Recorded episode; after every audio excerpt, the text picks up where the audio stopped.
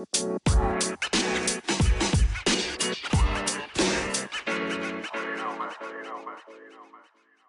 Benvenuti all'episodio 8 di 4 quarti, l'NBA in 48 minuti. Oggi puntata a dir poco scoppiettante perché dobbiamo parlare di draft NBA che si è tenuto questa notte e delle principali trade che hanno scosso l'NBA in questi giorni. Washington protagonista che smantella tutto spendendo, eh, spedendo Bill ai Suns e Porzingis ai Celtics che rice- ricevendo in cambio Chris Paul che poi spedisce ai Golden State Warriors a far compagnia di Kerry, Kerr e Clay Thompson. Insomma, un casino gigantesco. In tutto questo il grande cuore biancoverde Marcus Smart finisce Memphis Grizzlies.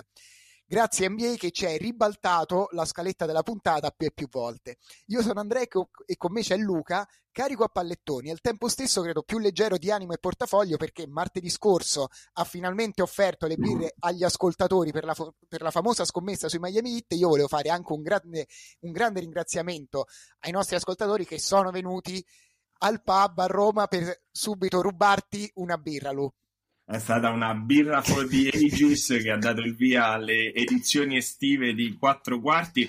Peraltro ho realizzato che abbiamo, ossia hai scelto per il nostro podcast il nome più difficile di tutti e spero che ci continui ad ascoltare per arrivare all'episodio 44 di quattro quarti, in cui tu come minimo avrai la lingua che ti cade subito dopo l'introduzione. Detto questo, nella tua introduzione manca un pezzo, se noi fossimo ricchi e avessimo una sigla iniziale, oggi sarebbe una sorta di sigla funerea con stampato il santino di Gallinari che finisce malissimamente eh, a Washington dove io non so cosa andrà a fare, spero lo liberino veramente presto perché mi dispiace tantissimo.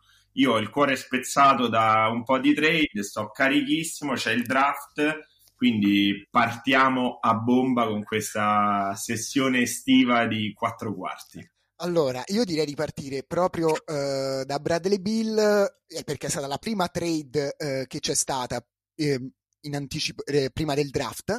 E niente, io pensavo insomma che il modello Nuggets avesse un po' stimolato le altre franchigie a costruire una squadra attorno a due superstar e poi a giocatori, come dire, funzionali, grandissimi giocatori e un mattoncino alla volta provare a mettere in piedi una dinastia pronta a dominare la Lega per i prossimi cinque anni.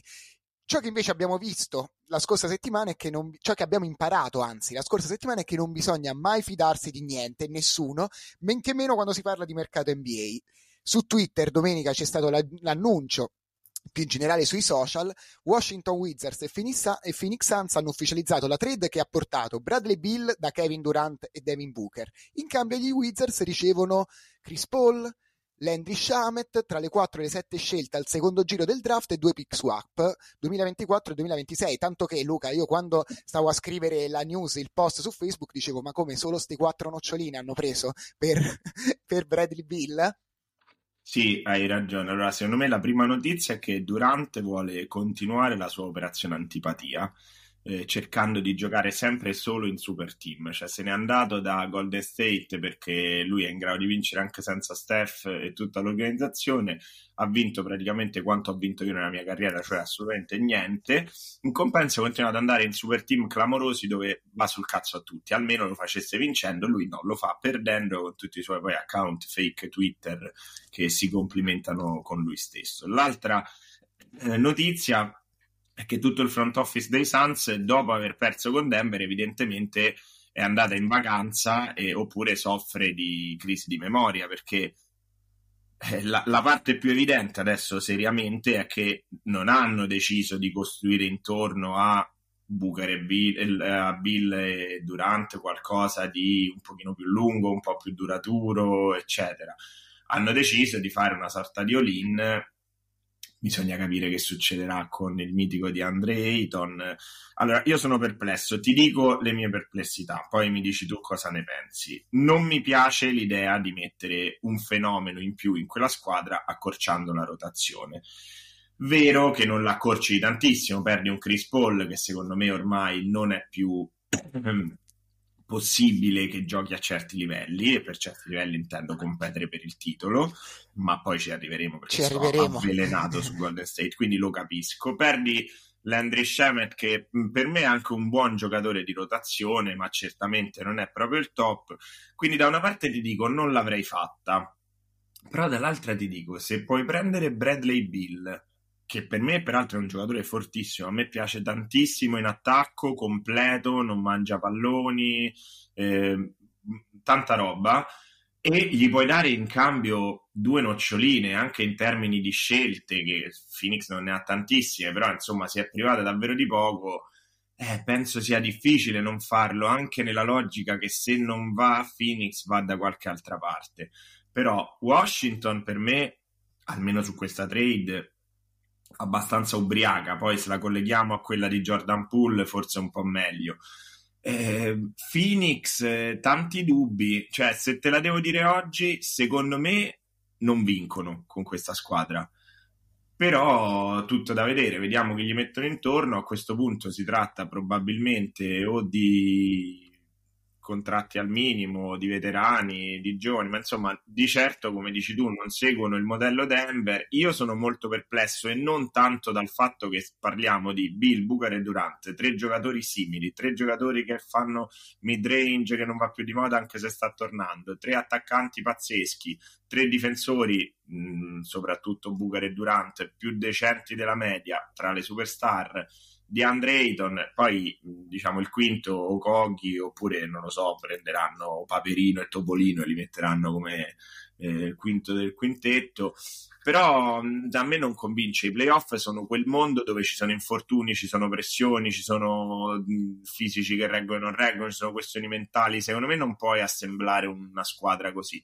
L'unica cosa buona è che l'hanno fatto presto e quindi hanno tempo per aggiustare, hanno tempo per trovare la loro chimica, è cambiato anche l'allenatore, staremo a vedere, però io diciamo che capisco che non puoi rinunciare a Bill, soprattutto se in cambio dai Paul, Shemet e due noccioline, però sinceramente secondo me non sono loro quelli che andranno a vincere il prossimo titolo NBA, ovviamente per fare chiacchiere da bar che mi piacciono tantissimo e manca, mancano mesi alla conclusione dei roster, però io la vedo così. Non so come la vedi tu, lato Phoenix, ma io non sono positivo.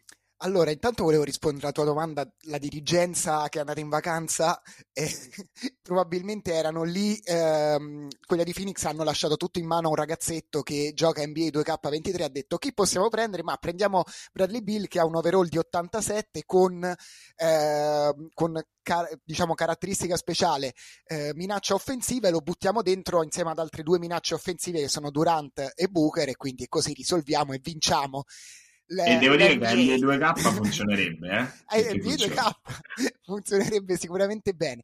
No, io indubbiamente ti dico che ehm, sicuramente il fatto che è un po' quello diciamo di Kerry, cioè Kevin Durant ha 36 anni, il calo fisiologico è dietro l'angolo e, se, e non sai neanche quando potrà arrivare, magari è proprio già la prossima stagione. E quindi io capisco la necessità di dover provare a fare un all-in, però in, un, diciamo, in una finale NBA che mi ha emozionato sia per la costruzione dei Nuggets, ma anche per quello che si è visto con Miami, con un Jimmy Butler, con una spalla come Adebayo, eccetera. Ecco, personalmente a me emozionano di più quel genere di squadra, ovviamente, ma questo penso che si sia capito già da sette episodi per entrambi. Il, il, diciamo, le emozioni, cioè, ci emozioniamo di più con quelle squadre costruite pezzo per pezzo, poi se vogliamo dire di Miami, tutti quegli undrafted, eccetera. E niente, io avrei optato per qualcosa di più funzionale, un terzo violino all'Aaron Gordon, per dire sempre riprendendo il modello Nuggets, che potesse dare equilibrio maggiore su entrambe le metà campo.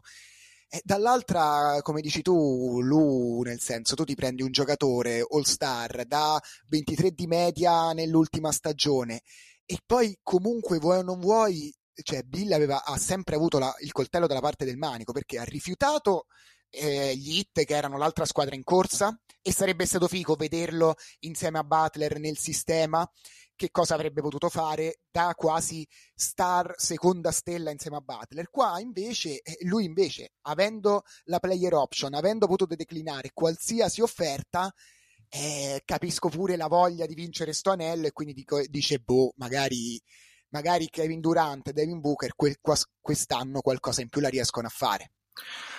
Sì, però non lo so, secondo me l'unica cosa che li può salvare è Ayton, che mh, se davvero fosse in partenza e, e prendi un giocatore al suo posto di minor livello e magari un altro, un altro per allungare la rotazione o altri due per allungare la rotazione, allora ci posso stare perché io non temo il fatto che dicono in tanti devono giocare con tre palloni, eccetera, eccetera. Sono comunque giocatori intelligenti, giocatori di sistema, sanno fare isolation, ma sanno anche giocare eh, di squadra. Quindi questo, diciamo, mi, mi preoccupa abbastanza relativamente. Certo, Cameron Payne come playmaker non è proprio che ti assicura un, una divisione dei possessi alla John Stockton, però in qualche maniera ormai il basket è diverso, il play puro non c'è, quindi questo mi preoccupa relativamente. A me è proprio la lunghezza eh, della squadra e il fatto che è vero che con un bill in più hai difficoltà a scegliere chi far tirare, però se trovi un sistema difensivo che ti mette veramente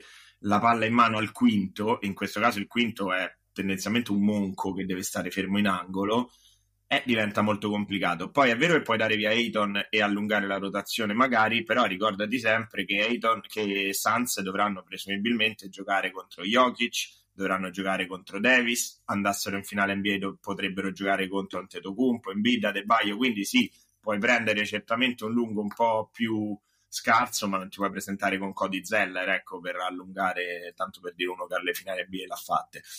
Per cui non lo so, sono, sono il resto molto dubbioso. La stagione è lunga, i fisici comunque hanno, soprattutto durante una certa età. Bill ad alto livello non ha mai eh, dimostrato sostanzialmente una fava. Io non penso che sia stata una mossa intelligente. Oltretutto, si sono presi un contratto, quello di Bill, che è pagato 739 miliardi eh, per 77 anni e non è così detto che insomma a fine carriera Bill sia proprio uno che ti fa la differenza, anche se ripeto a me piace tantissimo. I complimenti vanno a Washington che come dici te, oltre ad averlo riempito di soldi e questo era più o meno inevitabile, gli ha dato anche la possibilità di scegliere sostanzialmente lui, lo, lui dove andare e quindi li ha eh, condannati a ricevere indietro qualcosa di abbastanza inutile. Poi, secondo me, alla fine, per passare un attimo a Washington, ne sono usciti bene perché Shemet, vabbè, lì può fare più o meno il suo. Chris Paul non, c- non c'entrava veramente nulla e con eh, il passaggio che hanno fatto a Golden State, quindi così introduciamo anche un'altra squadra che ha deciso di spezzarmi il cuore e dimostrare che non ci stanno a capire più niente. Eh, comunque Washington ha preso Jordan Poole eh, e allora diciamo ha senso. Secondo me poteva andare meglio per entrambi, mettiamola così. Tra l'altro, giusto per chiudere proprio, le ultime due stagioni di Bradley Bill a proposito di infortuni non, sane, non, sono state proprio rosa e fiori, quindi vedremo se riuscirà a essere sano per tutta la durata della stagione. Parlavi di contrattoni e Washington si libera dal contrattone di Bradley Bill, però prende i 128 milioni di dollari per i prossimi quattro anni di Jordan Poole, arrivato in cambio di Chris Paul che incredibilmente arriva a, ai Golden State Warriors. Allora, eh, secondo me da una parte, eh, io te lo dico così, proprio diretto, Golden State si voleva liberare di un contratto che ha dato a Jordan Poole che ha visto che dopo questi playoff eh, non è forse in grado di reggere quei livelli.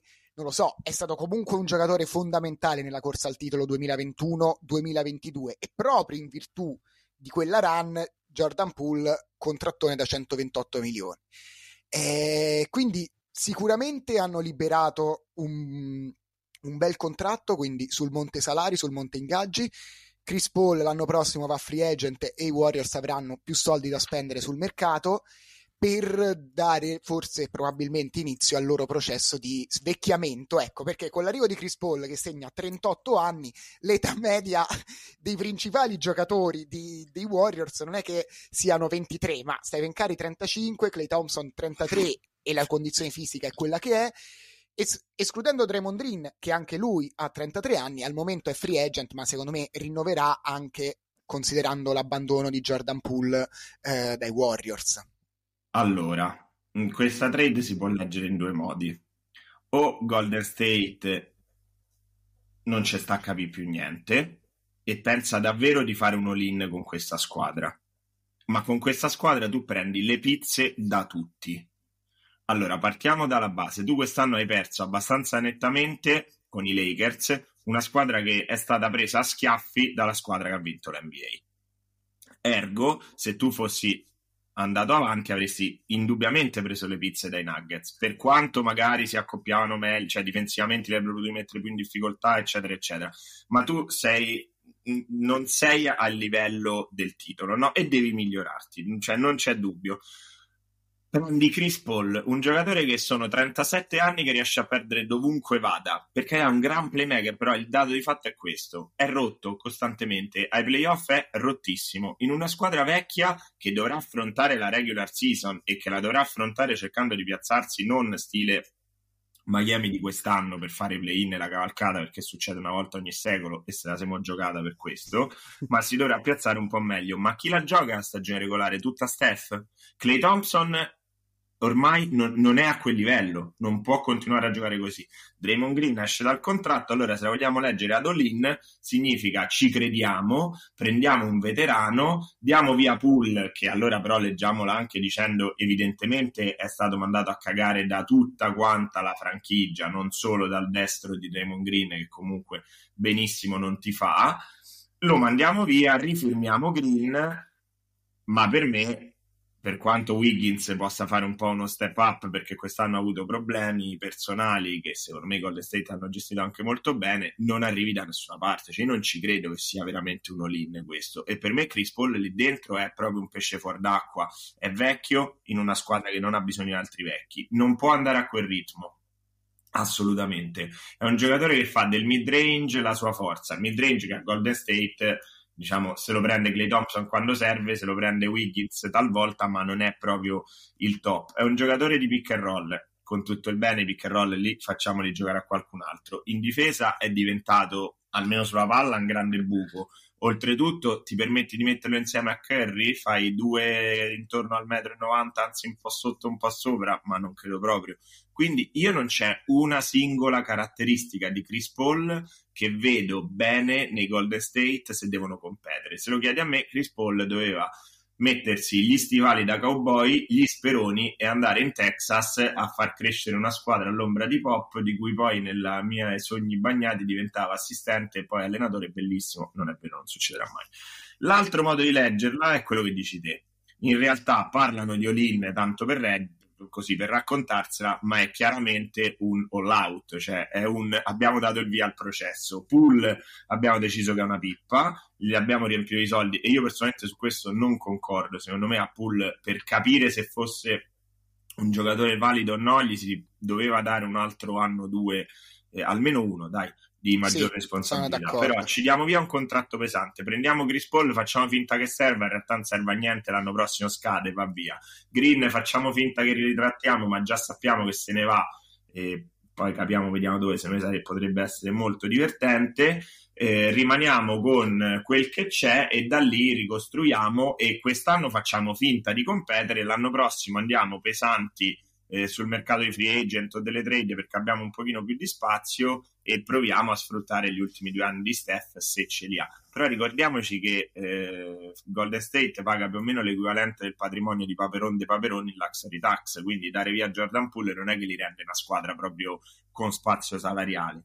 Quindi, boh, a me, mi, a me crolla un po' un mito. Per me hanno deciso di non competere più. Questa cosa mi dispiace tanto. Secondo me non è neanche il modo giusto di fare rebuilding perché io Jordan Poole l'avrei provato a tenere. Però è vero anche che io sono seduto sulla mia scacciata sedia da lavoro e sinceramente non so come Poole si sia comportato poi in quello spogliatoio. E quindi questa è chiaramente una variabile che potrebbe dare ragione a Golden State che ricordiamo non ha più il general manager che ha costruito quella dinastia, ma Mike Dunleavy Jr. che comunque il grande Mike dimostrare tutto. Che aveva detto che comunque Jordan Poole sarebbe rimasto per altri quattro anni almeno a Golden State. Sì, ha esordito benissimo. ha esordito sì, benissimo. non male. Decisamente non male. No, io ti volevo dire una cosa, e cioè il tutti dicevano durante l'anno mh, mm, che Jordan Poole è stato altalenante, ma comunque l'unico asset buono, decente, poteva essere bene o male lui da scambiare sul mercato. Hai parlato dei Lakers, comunque di una squadra che sotto canestro li ha presi a sberle perché era molto più fisica, molto più grossa, e quindi tu sei andato a scambiare l'unico asset praticamente che avevi a disposizione per prendere un 38enne che non sta uh, bene negli ultimi quattro anni, negli ultimi playoff. Cioè, invece di andare negli ultimi 44 anni, cioè nel, con l'unico giocatore che potevi provare a rafforzarti sotto canestro perché magari ne avevi bisogno, hai fatto tutt'altro. No, ma infatti c'è evidentemente qualcosa dietro che secondo me si chiama l'abbiamo data su o abbiamo un piano che voi ora non vedete per competere, ma non certamente quest'anno, magari l'anno prossimo. Io poi non, non, so scadenze di contratti, cose varie, ma non mi venite a raccontare che Chris Paul possa essere utile a questi Golden State perché vedo almeno 15 squadre dove sarebbe stato più utile, sinceramente. Per me qui non dico che è dannoso, sarebbe cattivo nei confronti di un giocatore che comunque ha fatto la storia di questo gioco, nessuno lo nega, però eh, onestamente cioè, se si discute l'utilità di, di, di, Lillard a Portland ma davvero state parlando di un Chris Paul utile al sistema Golden State per andare a vincere qualcosa? Ma proprio no, ma proprio zero. E infatti arrivo Luca con l'ultima questione per te prima di passare alle altre trade. L'uomo delle statistiche ha partorito ancora ha trovato nuove cose con cui stuzzicarti e cioè pick and roll giocati da Kerry nel, nella serie contro i, Sacramento, i Sacramento Kings. Gara 1 10, gara 2 13, gara 3 9, gara 4 5, gara 5 7, gara 6 6, gara 7 15 pick and roll giocati da Stephen Curry. In stagione Steph ha 7.7 possessi di media giocati. Non mi dire che Paul arriva perché sto già ridendo ancora prima della tua risposta. Non mi dire che Paul arriva perché i Warriors vogliono giocare più il pick and roll e quindi Paul è la persona giusta per questo sistema offensivo.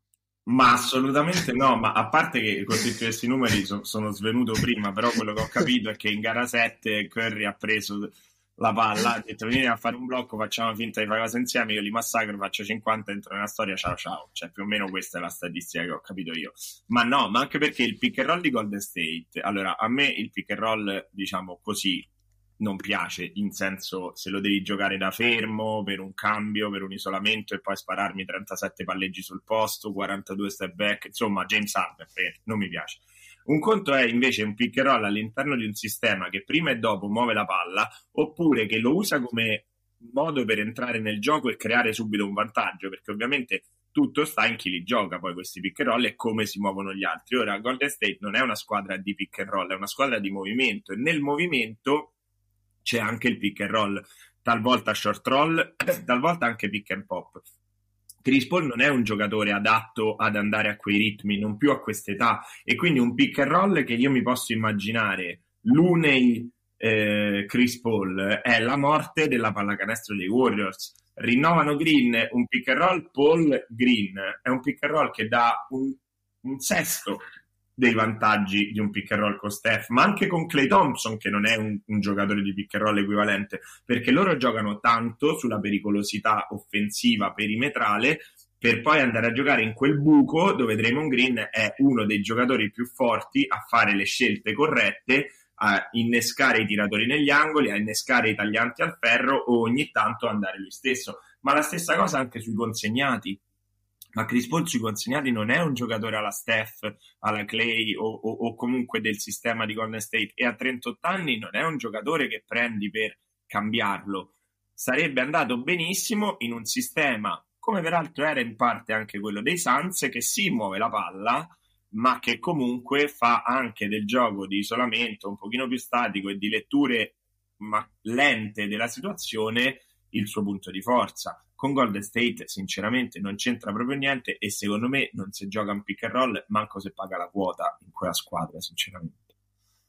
Allora e quindi Chris Paul saremo a vedere, non so, non ci giochiamo ancora nessuna birra se riesce a portare Golden State in finale NBA l'anno prossimo, ma proprio per esagerare.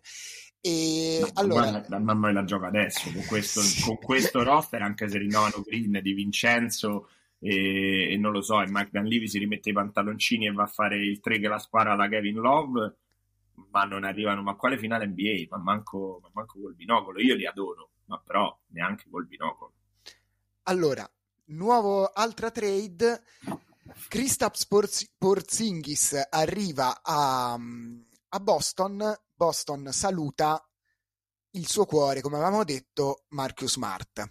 E quindi i Boston Celtics hanno messo su un frontcourt interessante, quindi Al Orford, Robert Williams, mentre i Grizzlies, appunto, principalmente ottengono eh, il, il, playmaker, l'altra point guard, diciamo, del, dei Celtics.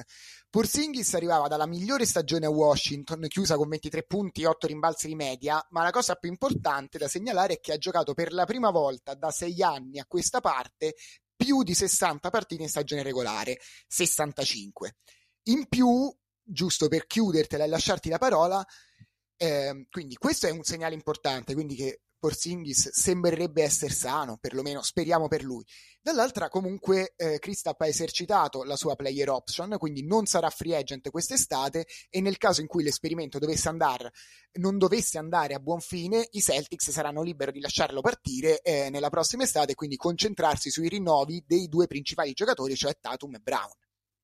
Per spiegarla semplicemente lascio a te la parola, intanto poi ti do i miei spunti tattici. Allora, io ti direi che eh, purtroppo Brad Stevens conferma di non ascoltare il nostro podcast, infatti non si è presentato alla birra dell'altro giorno, a differenza di un eh, general manager pazzesco che era in quella foto che ha appena vinto la Serie B e farà la 2, quindi il nostro podcast lancia talenti e Brad Stevens se ne fotte, perché noi abbiamo detto ma non lo dare via Marcus Smart che è veramente l'anima di questa squadra e lui ha dato via Marcus Smart e a me piange il cuore. Però c'è un grande però. In realtà potrebbe essere che Stevens lo ascolti il nostro podcast, perché se avete seguito un po' quel che è successo, la prima trade doveva coinvolgere altre squadre e altri giocatori, con lo stesso risultato sostanzialmente per Boston in entrata, ma in uscita avevano messo Brogdon.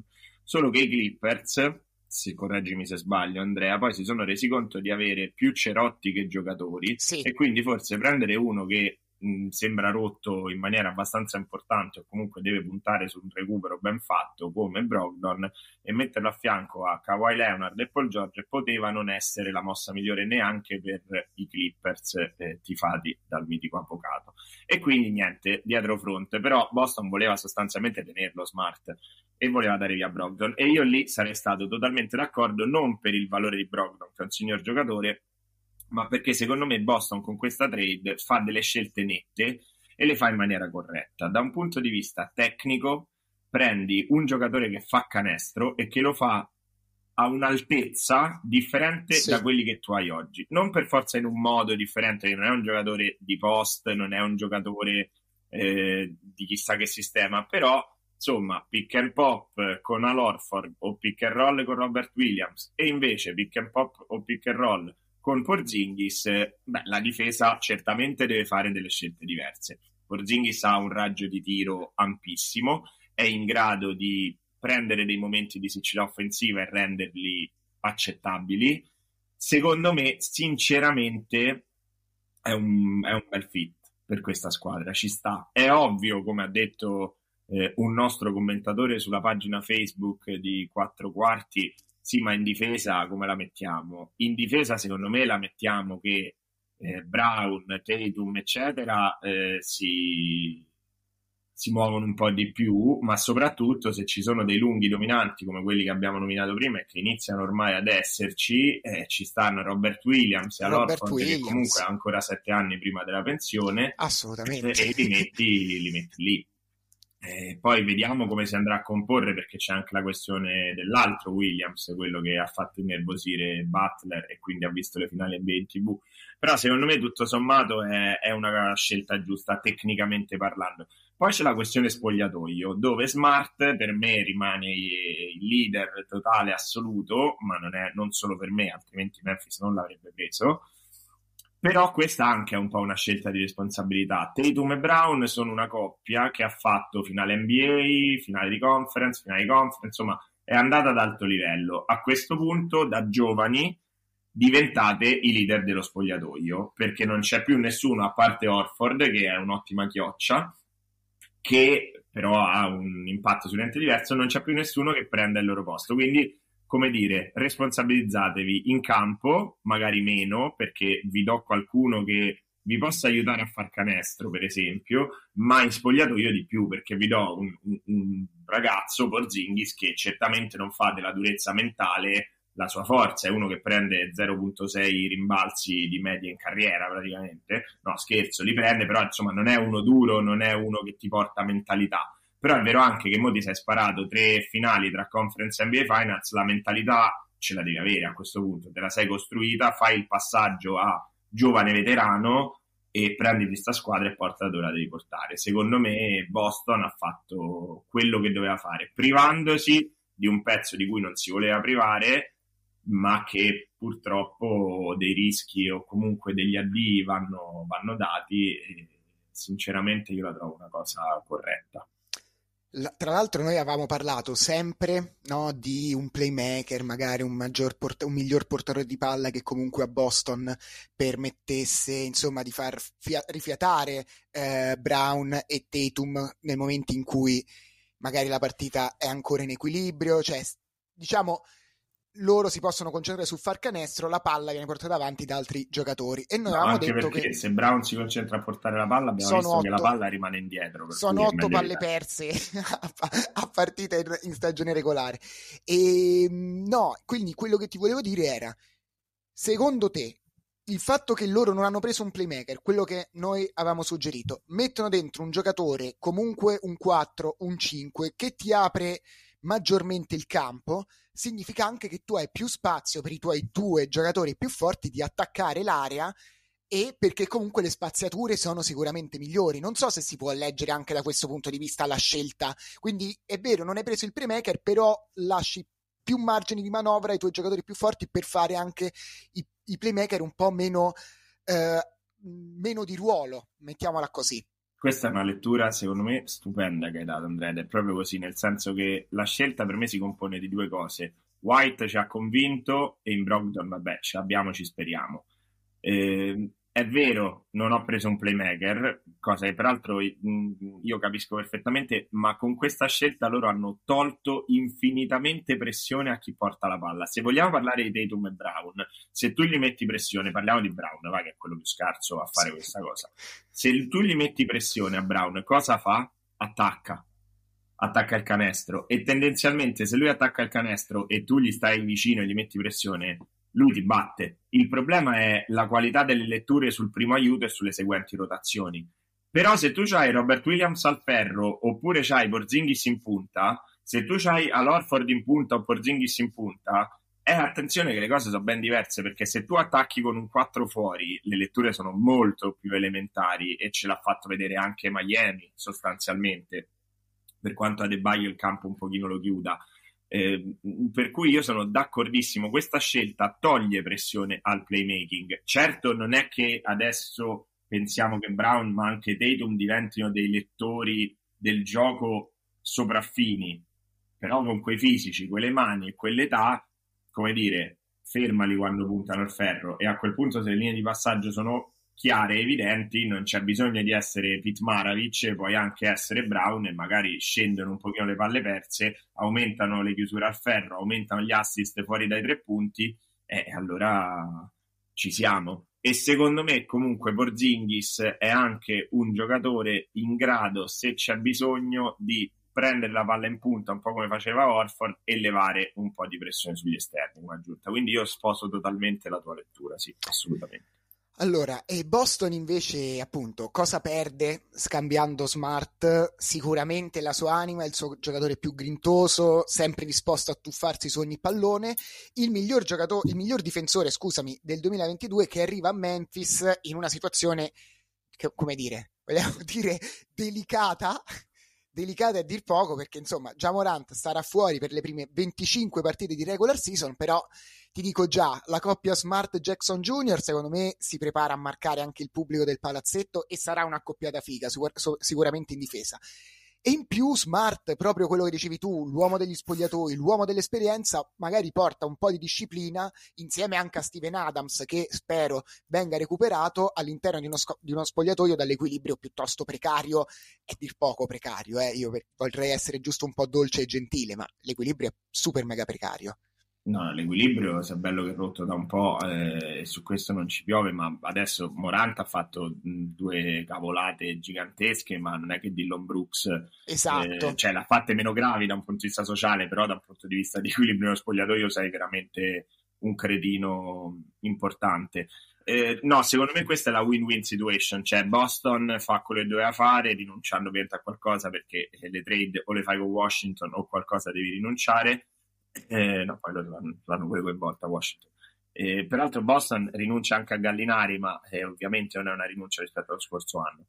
Memphis invece fa esattamente quello che doveva fare, cioè prendere un veterano con le palle fumanti, che io mi immagino Dillon Brooks, che purtroppo è andato via, per quindi questa cosa non accadrà, che fa il figo perché ha marcato LeBron James eh, in mezzo possesso a NBA 2K e Smart che lo chiude nello spogliatoio e gli dà una fracca di randellate fino a che questo capisce che sei Dillon Brooks e non sei né Andre Guadala né Marcus Smart né Scottie Pippen, ma non sei proprio nessuno e quindi devi stare zitto, piegare le gambe e difendere, perché grit and grind lo facevano Zach Randolph e Tony Allen che però erano anche altre persone. Quello per me prende le pizze da tutti ed è un po' il sintomo di uno spogliatoio dove venuto meno Steven Adams che senza giocare è più difficile essere leader e speriamo rientri, è andato completamente in mano a dei finti bad boy che in realtà sono campioni di coda fra le gambe perché poi escono Dillon Brooks dal, dal palazzo senza rilasciare interviste.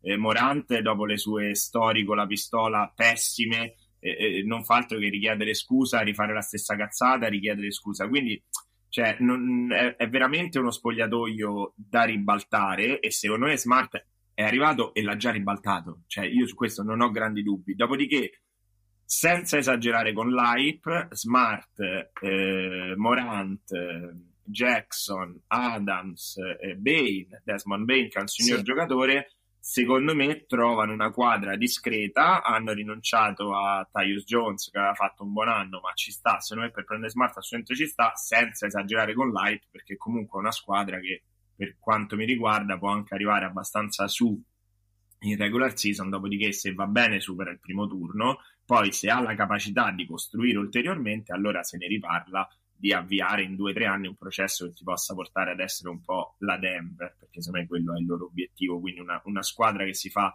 con le scelte, con un mercato oculato, con la crescita interna dei giocatori e con qualche scambio di cui c'è bisogno. Nel caso di Denver serviva un equilibratore di gioco, Gordon. Nel caso di Memphis serve un equilibratore di spogliatoio smart. Oltretutto uno che a Boston ha preso tantissimi degli ultimi tiri di quelli decisivi, sbagliandoli quasi tutti, però prenderli a Boston secondo me non sarebbe mai stata la, la prima opzione. A Memphis fare un po' abbozzare Morant e tutta la cricca io reputo che non sarebbe niente male. Quindi l'ultimo possesso, se lo tira Smart e magari lo sbaglia, ma voglia di qualcosa, che comunque è il miglior difensore comunque fatto in NBA comunque eccetera eccetera eccetera secondo me ottima presa da parte di Memphis che però chiudo non equivale a dire l'equilibrio lo troveranno. Potrebbe essere benissimo che l'equilibrio non lo trovino perché comunque quando hai a che fare con dei dementi è tutto da vedere che con un buon esempio rinsaviscano. Tu ci provi ma poi il risultato si deve guardare ci vuole tempo. Non ho nulla da, da aggiungere. Io ti direi a questo punto No, io però voglio dirti Vai, una cosa. Eh, sì. Tu in, eh, in pre-puntata mi hai detto che volevi fare un paragone per cui ti saresti preso un po' di insulti, adesso ancora non l'hai fatto, io vorrei certo. tirare su di te un po' di odio, quindi cortesemente adesso abbi il coraggio di dire quello che mi hai detto. Allora, no, io non lo stavo facendo perché stavo guardando l- il tempo e quindi volevo essere compatto nei nostri 38 minuti. Comunque, visto che mi hai stuzzicato, io ti dico questo, stavo leggendo sui social appunto su Porzingis che non che me ne freghi qualcosa di lui e tutto il resto, però questa storia che ogni volta bisogna parlare prima che ancora qualsiasi cosa sia successa mi dà molto fastidio. Porzingis che eh, ma è mollo, eh, ma è moscio, eh, non ha mai vinto niente, bla bla bla. Io non voglio dire nulla, però ti dico anche, mi ricordo benissimo Pau Gasol prima che arrivasse ai Lakers che era considerato un giocatore di grandissima tecnica, però rimaneva a Memphis, lì poteva rimanere, eccetera, eccetera. Arriva ai Lakers, primo anno, perde la finale NBA giocando molto male contro i Celtics perché giocò molto male, soprannomi, Gasoft e tutto il resto. Ora io non voglio farti il confronto diretto con Gasol perché è un altro livello, o meglio, Porzingis ancora mi ci deve arrivare a livello di Gasol e tutto il resto.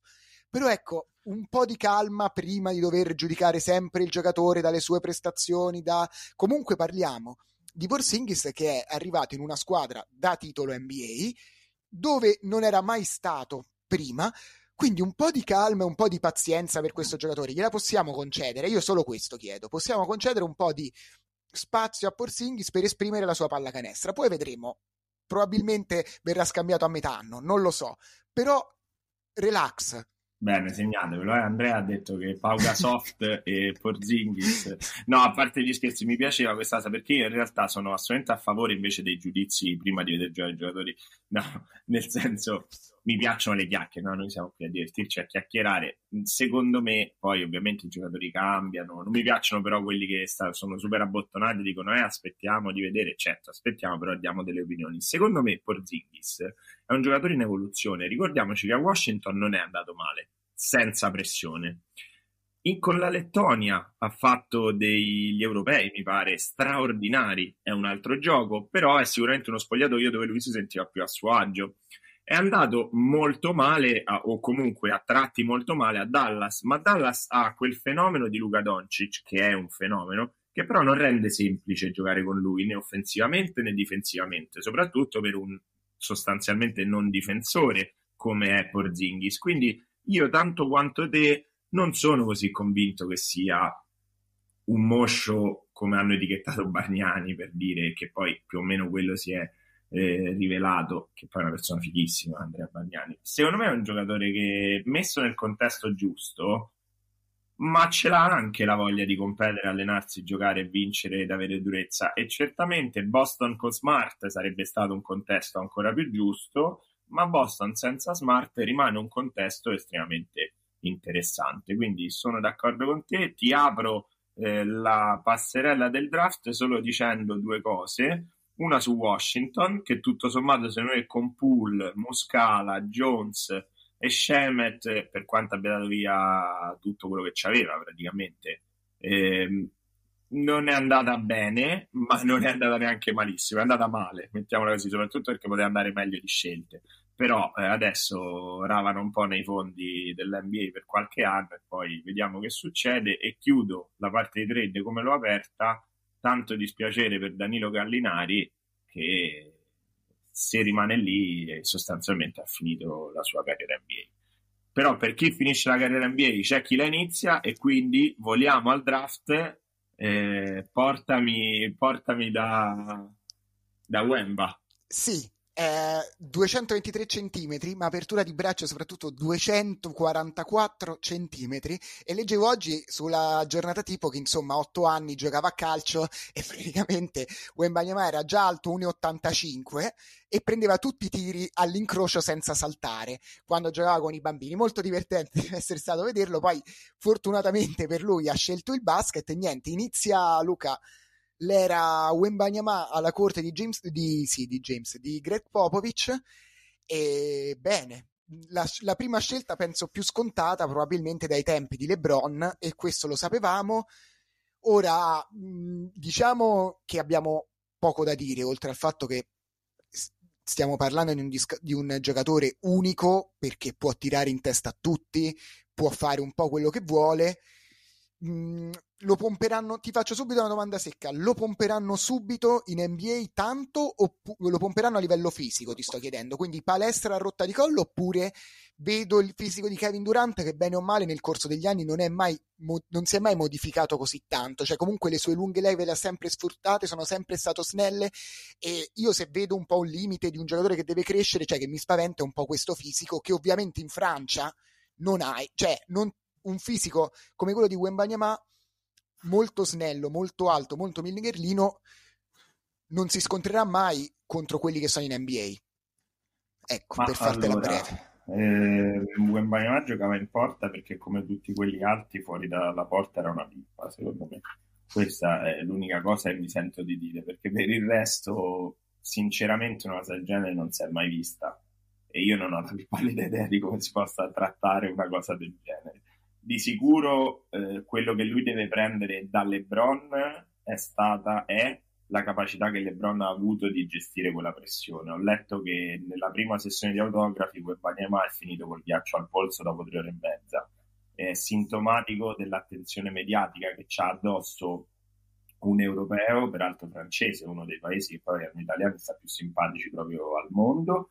Sì. Eh, quindi un europeo, prima scelta a San Antonio nel ruolo di Duncan, allenato da Popovic, in un mondo in cui social media eh, sono la comunicazione, lui veramente avrà addosso una quantità di peso enorme. E questo peso io l'ho visto gestire davvero bene solamente eh, a LeBron di, di, tutti quelli che sono arrivati perché diversamente c'erano i Ball Brothers che certamente non l'hanno gestita bene anche erano 700 volte più scarsi però insomma quello che mi fa ben sperare è il fatto che lui sia europeo e quindi al momento della scelta non ha fatto i balletti che ho visto fare a ad altri tipo Brandon Miller e cose del genere e che è, è comunque quindi un giocatore anche con dei, dei, fondamentali ma che ha già fatto il professionismo in Europa capito? Quindi insomma un po' di, di struttura ce l'ha ovviamente il fatto che sia allenato da Popovic ma più in generale ti dico la verità nel sistema Spurs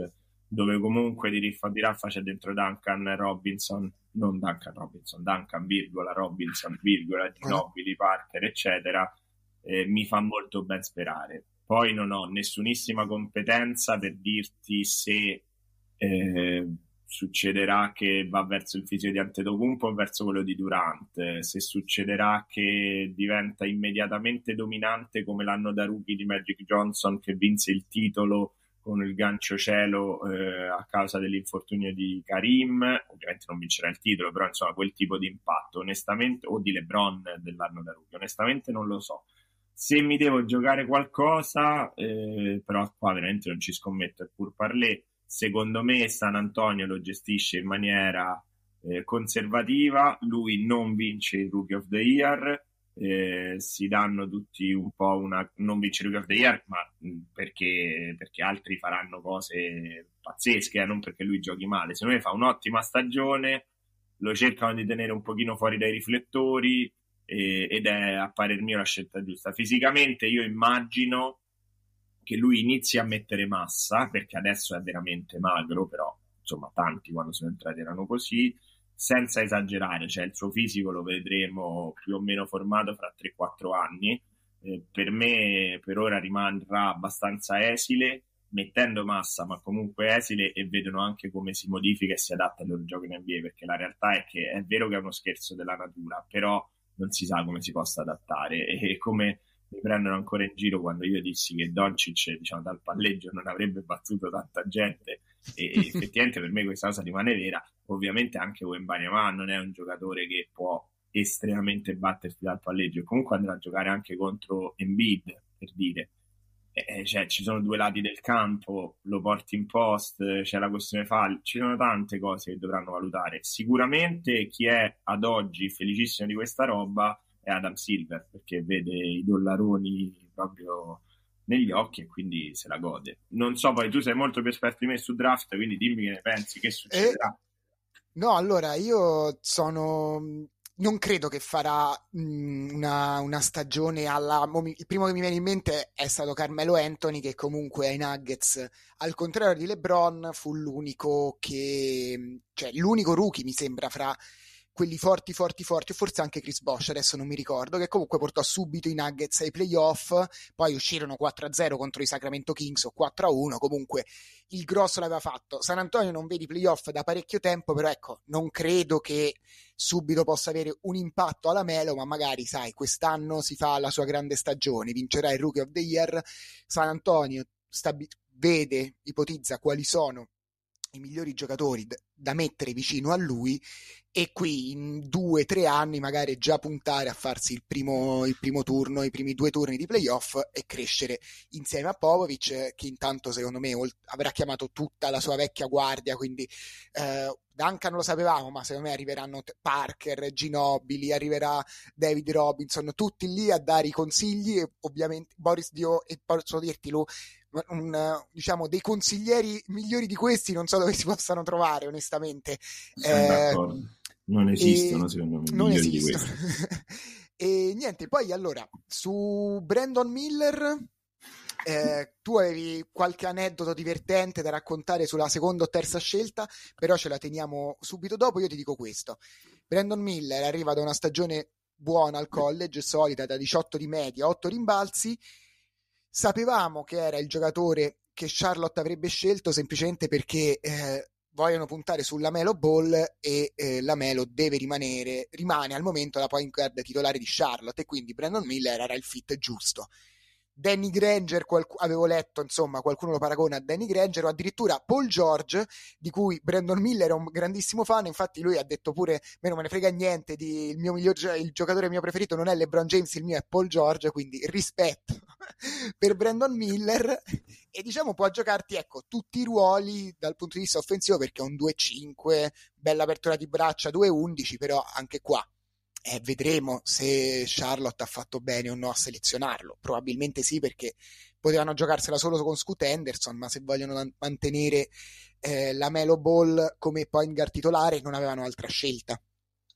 Sì, quella di, di, Charlotte non era una situazione facile, secondo me. Poi Charlotte, se può scegliere qualcosa, tendenzialmente fa la scelta sbagliata. Quindi... Sì, eh, probabilmente lo sarà anche in questo caso. La Melo Ball eh, a me piace, però al momento io lo convocherei più nei Globetrotters che in una squadra che deve vincere. Boh, eh, Scoot Anderson parlano di un talento pazzesco, addirittura solo per, solo per parlarne hanno detto che potrebbe fare la prima scelta. Diciamo che se Wembanyama mi sembra uno che ha struttura e probabilmente cercherà di stare anche un po' lontano dai riflettori perché andare sul cazzo in quella lega significa che già arrivi e sei francese, sei più alto di tutti, sei più largo di tutti come apertura all'area, eccetera, eccetera. Ricordiamo tutti, o meglio, tutti i vecchietti come me ricordano il mitico Frederick Weiss, sempre eh, francese, e Vince Carter gli è zompato sopra perché quello era 2,20, gli ha messo le natiche in faccia e ha detto adesso io ti schiaccio in testa. Wembanyama rischia con tutto l'hype che c'è intorno di diventare il mirino di tutti quelli che gli vogliono far capire ehi, eh, europeo magretto, io ti schiaccio in testa. Giallo sarà per Brandon Miller, per Scoot Anderson, eccetera. Se lo diventa anche per tutti i giocatori veri, può essere un problema. Quindi, secondo me, Wembanyama bravo in quello, Brandon Miller. Bravo nel contrario, tu entri nella Lega, pure il mio giocatore preferito è Tonolli e il secondo è Bodiroga. Magari se mi dovessero scegliere in NBA, non lo dico che è Tonolli, no? Ce lo teniamo fra noi e portiamo rispetto a LeBron James, a Michael Jordan e non andiamo lì a fare le sboronate alla Dillon Brooks. Mi sembra sinceramente quello, più i balletti, più il fatto che va a giocare con Lonzo Ball e una serie di altre catastrofi di giocatori, eh, secondo me boh, non ci, non, sicuramente farà una buona stagione perché poi è difficile per un giocatore di quel livello non fare una buona stagione a Charlotte. Però eh, io ricordavo eh, ci ho pensato proprio subito, ma da tempo ricordavo, poi l'ho anche letto, quindi lo, lo dichiaro che rubo questo aneddoto, che sembra un po' il draft dell'84 in cui Houston scelse un centro fuori dal comune straniero che era Olajuwon, alla 2 si poteva prendere Jordan, in quel caso era Portland, ma siccome Portland aveva Clyde, Clyde Drexler, prese il grande irreprensibile, per citare Aldo Giovanni e Giacomo, Sam Bowie, di cui chiunque ha perso le tracce se non fosse che è famosissimo perché subito dopo di lui hanno scelto Michael Jordan. Quindi sì, bello non avere due giocatori uguali, sicuramente Scoot Henderson non sarà Michael Jordan, però diciamo che a volte devi guardare anche un pochino oltre, e non lo so, io fossi stato negli Hornets probabilmente avrei fatto qualcosa di diverso, ma non so bene cosa. Secondo me, però, fra 4-5 anni se girano e dicono ammazza che cazzata che abbiamo fatto, poteva andare meglio, ecco.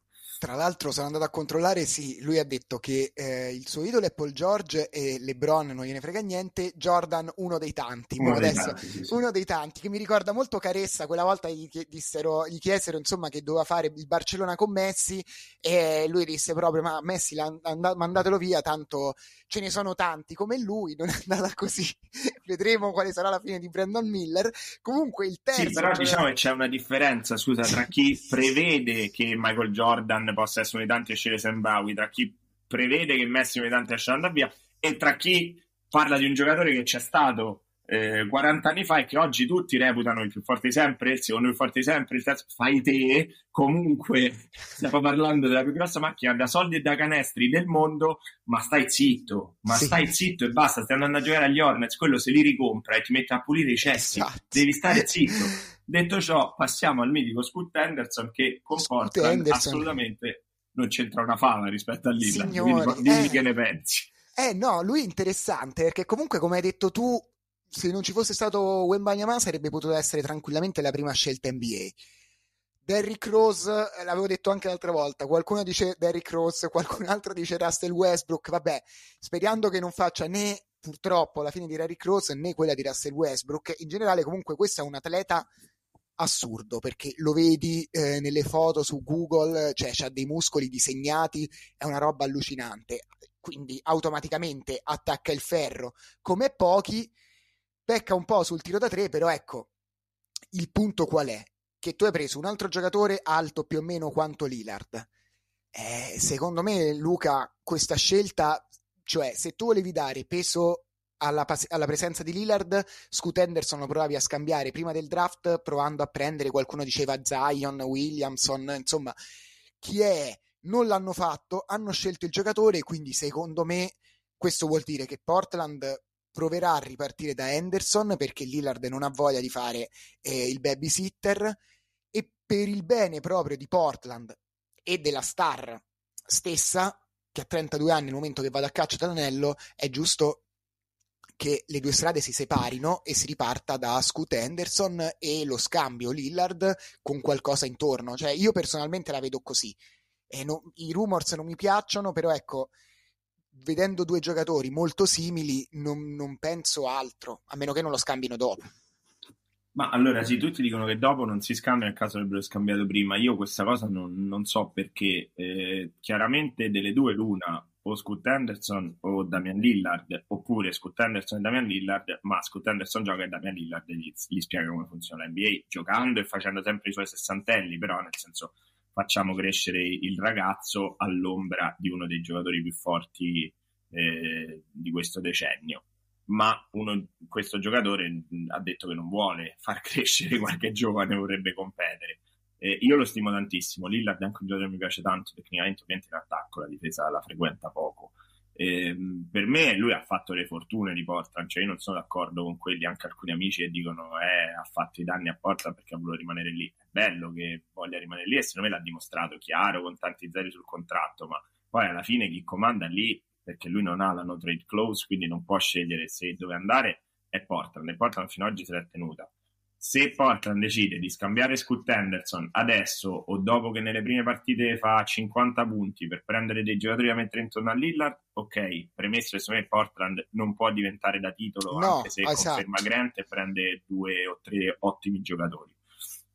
Se invece decide di dare via Lillard, mandarlo a Miami e farmi fomentare come un cane e eh, far crescere davvero Scoot Henderson, allora sì, alla grande, perché tu non puoi sperare di meglio che fare il rebuild con quella che in qualunque altro draft sarebbe stata eh, degli ultimi 4-5 anni sarebbe stata la prima scelta, oggi è la terza perché c'hai davanti Wembanyama e c'hai davanti Charlotte Hornets, per cui in quel caso sarebbe perfetto. Dopodiché è un grande giocatore? No, non si sa, è un grande atleta che però oggi entra in una lega di grandi atleti.